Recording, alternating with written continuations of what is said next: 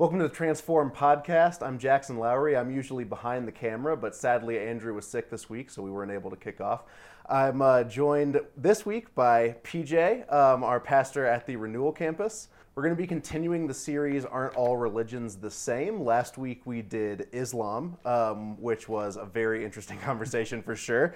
Um, but this time we're going to be getting into um, Hinduism as well as Buddhism which is definitely going to be a tough topic for us. but I think uh, I think that we definitely have some good stuff to talk about here.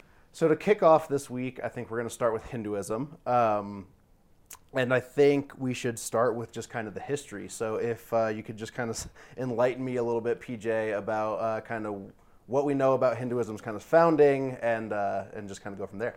Yeah, it's a really good question, and um, we should caveat. You already hinted at this.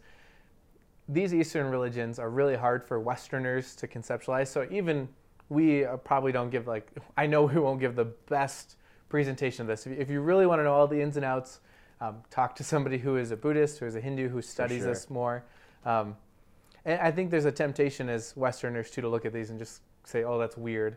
Um, so we want to give them respect and honor, um, but also talk about them in a fair way. So Hinduism is really unique in that I think most scholars would say it's one of the oldest religions. Um, it's hard to date exactly. It's kind of a confluence of many people in the modern area of India. And even the word Hindu in India come from the exact same word. So if you take the word Hindu, H I N D U, um, when the Greeks kind of came to that region, um, H is not a letter in the Greek alphabet. It's not a sound that they like to make. So they drop the H from the beginning. So you have Indu, and then Greeks love Ia endings. And so you take out the U, add Ia, Hindu becomes India. So that, gotcha. Yeah, so it's really cool. The faith and the, the region are so tied together, um, which is why if you look at modern day Hinduism, it's some crazy like 90 some percent are all still in India. Yeah. It's kind of one and the same in a lot of ways. Um, but it's an extremely old faith that, again, has a con- confluence of a lot of different beliefs and practices that have kind of come together to form what we know as Hinduism. Like all religions, um, like all faith groups, it's diverse. And so, even when you talk about Hinduism, you might say something that applies to most, but not all. And so, there's a, there's a great deal of diversity within it. Um, but that's just kind of where it comes from. And that's why you see it mostly still in India and not so much beyond that. Yeah. And so, kind of like what. Um you were just saying is you know any kind of religion including christianity when it spans so many people you're going to have um, a bit of a diversity. So we are talking in broad strokes when we're getting into kind of the core tenets and and uh, and the kind of doctrine but um, that does lead us into can you kind of tell me a little bit more about kind of the basic levels of what hinduism is? Yeah that's a really good question. Um, so i think in general whenever i think of hinduism when i talk to people about hinduism one of the key ideas is oneness. And so sometimes even from non-Hindus, this will kind of come into their thinking, this idea that everything is one. Yeah. It's kind of a key idea, key term in, in Hinduism. And so kind of one of the base tenets of Hinduism is that there's kind of one universal soul named Brahman, and it's the source of all reality. And so mm-hmm. you and I are one, all matter is one, there's not soul and body separate. Everything is kind of one thing. Um, again, this is where, as Westerners, it's just it, it's hard to even wrap our head, yeah. heads around. Somebody once described it as um, kind of like an ocean, and we're all just kind of drops in that ocean. Where for a bit we kind of pop out, but we're still part of it, and then we kind of return to the ocean. Gotcha. Um, so that's kind of our life. So everything is one. Um, Brahman there's, is a huge deal. Yeah. So there's less of kind of the spiritual and physical distinction that you find in a lot of other religions. Correct. Gotcha. Yeah. Um, they're just kind of different manifestations of the same oneness. Um, gotcha. Um, which again, as it, it, to us, it's hard to conceptualize, but that's kind of the basic tenet of yeah. that. Um, beyond that, then, so they would say each of us has kind of this eternal soul that is part of the Brahman, that's part of this kind of oneness, um, and then that soul continues in cycles. Um, and so you have this thing called karma, um, something we're very familiar with. That's a, made it into popular culture sure. language. Um, and so we typically think of karma as you know you do something good, good things will happen to you. Um, kind of like a system, and there's it, it, kind of operates that way. But for them, they'd say that your soul, while it's kind of separated from Brahman, in an extent, um, has this karma. So your actions in your present life are going to determine um, your future life, and your actions in your past life determine your present circumstances. So if you were good in a previous life, you're going to be born into situations where um, things are good for you now But likewise, if you live this life poorly, uh, apart from how you should, um, when you're reborn, you're going to come back in less than ideal circumstances. Um, and so with that, that's um, gets to the idea of rebirth. So Yeah. this so, this soul is eternal, and so when you die, it takes a new form, um, a new body, a new life that is determined by that karma. So it's Yeah, you're still in the ocean. yes, Yeah. you're still in the ocean, exactly. So you're still part of it. It's just a different manifestation, but it's determined on how well you lived according to how you were supposed to. Yeah.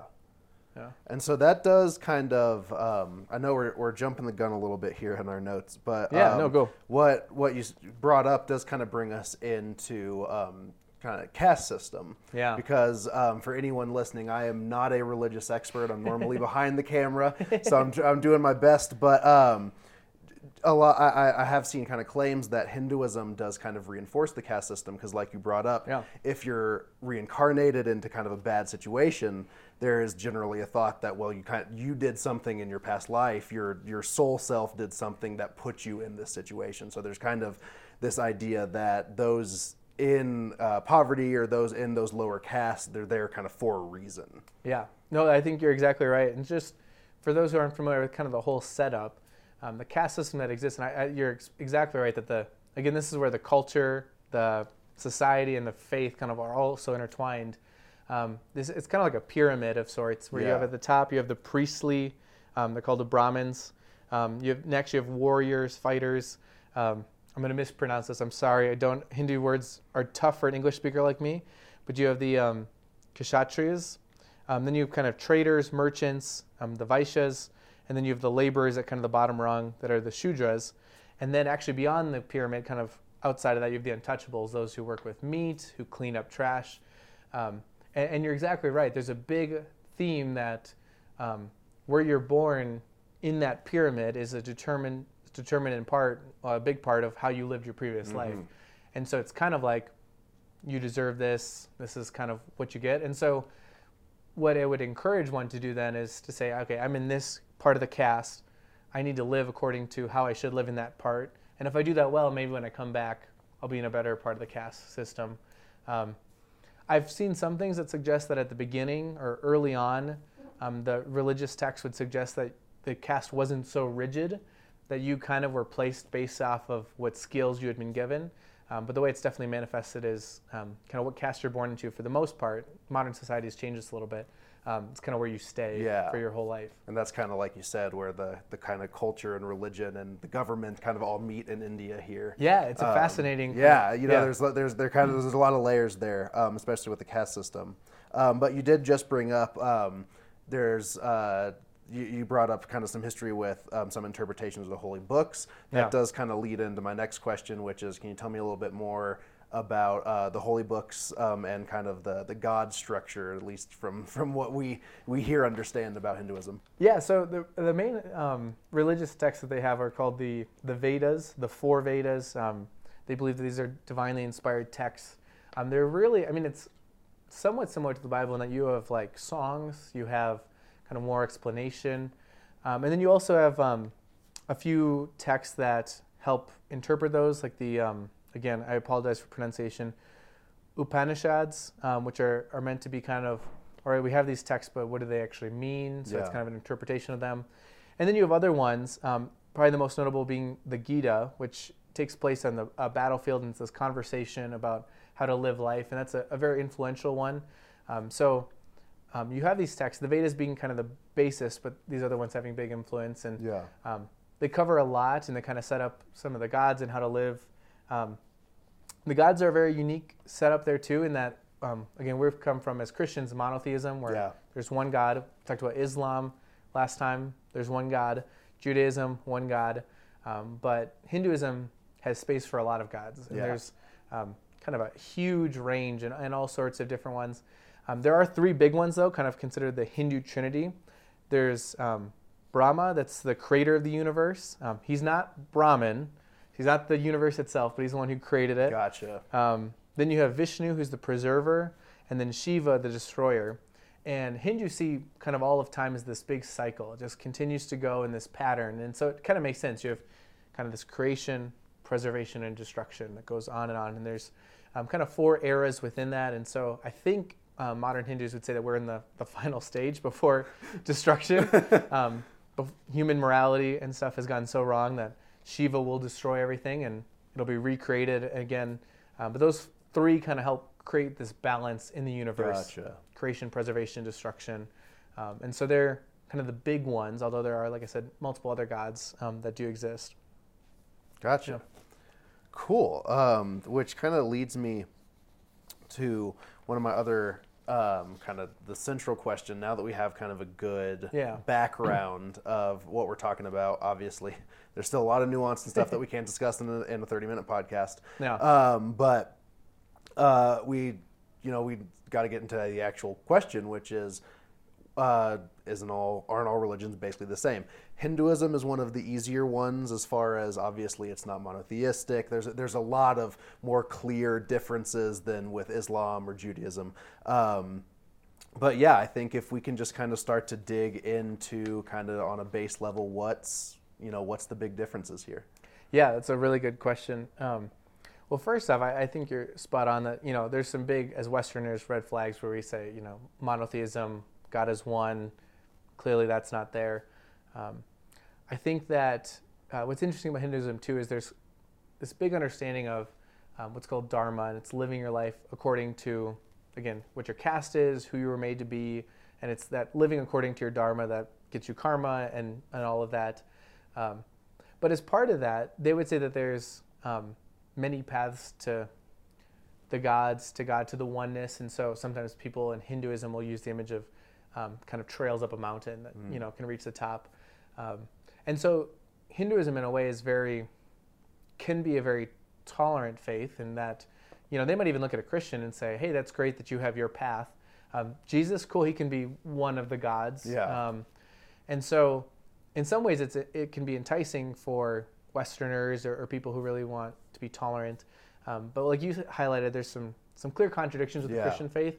First and foremost, being that Jesus says, "I'm the way," and so Yeah. if it faith in anything but Jesus clearly is an issue. There's just Um, the one trail going up the mountain. Yes, exactly. yeah, exactly. Um, there aren't all these other paths. There, we would say those are all dead ends. That there's one who has come down, and that's the path. Um, and so clearly, we push back on that and, and say, no. It reminds us that there's one truth. His name is Jesus, and that we hold to that. Um, yeah, and I mean, obviously, we talked about there's a lot, a lot of gods that we wouldn't um, place in there. What's interesting about the caste system, which you talked about, like previous life karma, Yeah. there's a scene where Jesus and his disciples are walking. They see um, a blind man, and his disciples asked him, asked Jesus, that is, who sinned, this man or his father or his parents?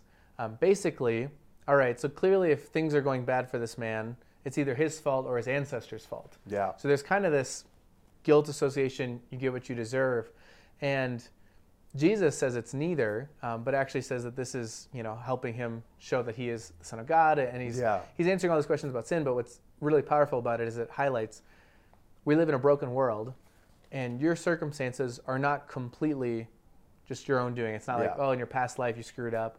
Um, sometimes tragedy happens, right? Sometimes Yeah. sometimes the good die young, you know. Yeah. Um, No, it's definitely a different, totally different way of viewing suffering. yes. Um, and you de- and kind of like we talked about is it it de- it does feel like um, there uh, and obviously it, it gets so mixed with the government and everything else, but it does feel like with Hinduism there can be kind of the lack of grace element where Mm, yeah. the the baseline assumption is um, you kind of deserve whatever's happening to you.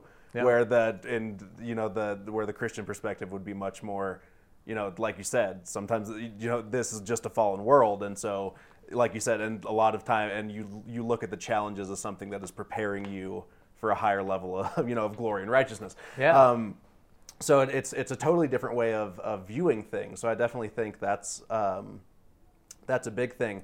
And like you said, um, like you said, kind of the example of uh, who, as, as kind of a fan of history, I think it's it's kind of underappreciated too how often uh, Jesus was spending time with undesirable people Yeah, oh, um, all on. the time, right? Yeah. And so this is definitely, and again, uh, a very far-flung thing from from Hinduism, where you would not see people from higher cla- uh, caste mixing with the undesi- untouchable, undesirable people. Yeah. You're not going to see marriages between these castes. That's that's not going to happen. Whereas Jesus is saying, you know, I'm going to be in the midst of the people who need me the most, and those are the broken people. Those are the people who are making these mistakes. So I definitely think that's a, a, a huge difference there. Um, Yeah, I'm so glad you hit on that because that is so true.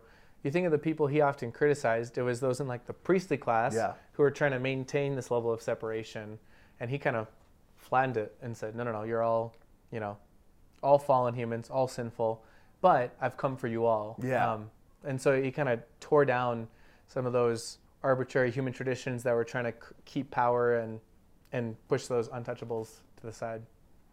So I did want to uh, kind of touch on for a second um, avatars in um, Hinduism. If you can kind of tell me a little bit about that. Yeah, that's the, the term that people probably know if you watch, you know, the old cartoon Avatar, The Last Airbender, um, even the Avatar movies um, that have come out.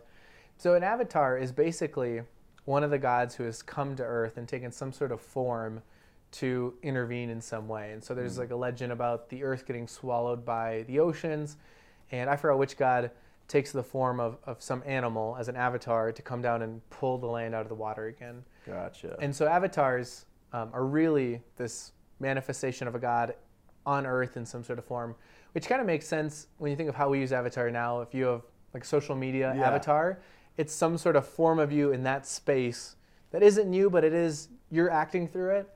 Um, you think of the movie Avatar by James Cameron. Um, originally, he is a man. Spoiler for this movie, um, who goes into this machine and he is acting in this body that is not his own, but it really is him acting. Um, so that's kind of where that idea comes from. Yeah. Um, so that's kind of the idea behind avatars. So there's all sorts of avatars. Every god has their avatars that they've used in different stories. Um, and he's not an avatar, but then probably one of the most recognizable symbols of Hinduism is Ganesha, who is this elephant-headed Yeah. um, god. And so it's actually the son, I think, of Shiva. Yeah. So the destroyer god has this son, Ganesha, who actually has a human head, but then Shiva cuts it off, and he has to make do with the elephant head. Um, but it's a very important um, god because it's kind of the descendant of the destroyer god. Um, Sh- Ganesha is a, a god of removing obstacles, which is why a lot of Hindus worship um, Ganesha. You'll see elephant-headed statues where they um, put different oils and stuff on and touch, and it's a way of um, asking Ganesha to help remove obstacles in your life. Um, so yeah, that's those are some of the kind of pop culture things that we might see, and that's kind of some backstory of where those come from. For sure. Yeah, and I, I just uh, kind of a, just an interesting follow up question would, Yeah. because you know there's other religions have interesting uh, interpretations of who Jesus was. Yeah. Um, so kind of by by that definition would in kind of a if if a uh, if like you said a very tolerant Hindu were to add Jesus into their pantheon of gods, which a lot of you know through all of history, a lot of uh, of uh, pantheistic religions have taken on Jesus as a, just another member of the Yeah. list of gods. Would they say that's an avatar then? That's a really good question. Well, this is I didn't expect to go here, but there was a, a Christian at one point in the early church named Apollinarian, Yeah. and he supposed that Jesus was like the divine Son of God who existed in a human body but was not a human. So this is sometimes called like spacesuit Christology or a spacesuit Yeah. understanding of Jesus. Like, you know, you can just imagine like God coming into a human body and kind of looking around through these eyes. Yeah. Um, now he was eventually the church was like, no, no, the Word became flesh. He actually was Yes. human. Um, so it's interesting. Even in the Christian tradition, we've had a little. There has at least been this idea that's popped up yeah. of who Jesus is and kind of taking him in almost an avatar role where he's kind of occupying this, but it's not really him. Um, but yeah, there is. I think I don't know exactly. I'd have to ask like a Hindu who would Yeah. accept Jesus into the pantheon. Um, but I, I would guess that it could be that they'd either take him as a god, a lesser god, obviously, because you have the- kind of your big three. Yeah. Yeah. Um, or maybe they would just take him to be the form that one god had taken at one point to try and correct some things. Um, I'm not sure. I'd have to ask, but that's a pretty Yeah. fascinating question to think about. Well, there's all yeah. It's the, the the doctrinal questions can can really get us in a in a rabbit hole. yes, of course. um, but to continue on, um, to kind of uh, there's uh, kind of through this conversation, if, if if you've been paying attention, you can kind of tell there's a lot of aspects of Hinduism and kind of spirituality that have made their way into our culture. Obviously, they've been kind of westernized and stuff. Um, but I think that we had a couple extra things on here that we kind of wanted to get to, where, um, like you said, that help us kind of refine our own faith and our own doctrine of kind of Yeah. looking at some more of these differences. Exactly. So a couple things I just wanted to highlight when you think about Hinduism.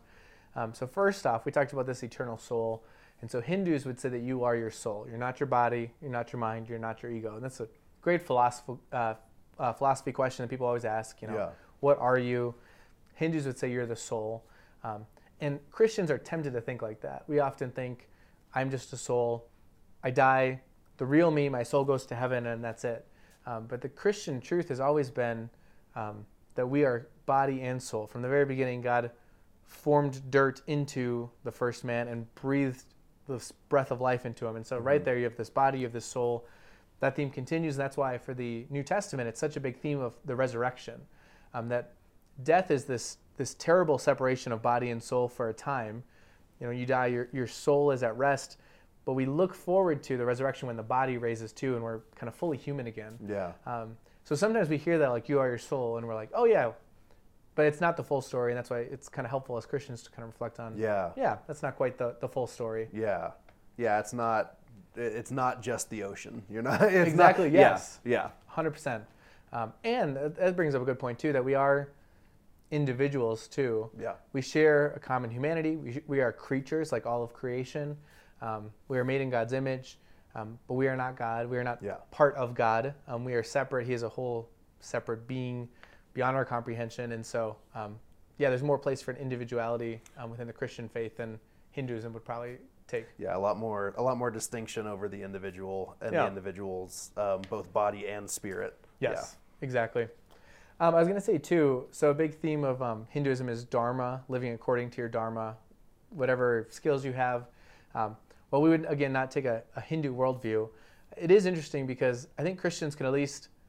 It's a good worthy reflection because as Christians we believe, you know, if you are a daughter, part of how God wants you to live is to live as a good daughter. Yeah. If you have been gifted and you find yourself as a teacher, you want to be a good teacher.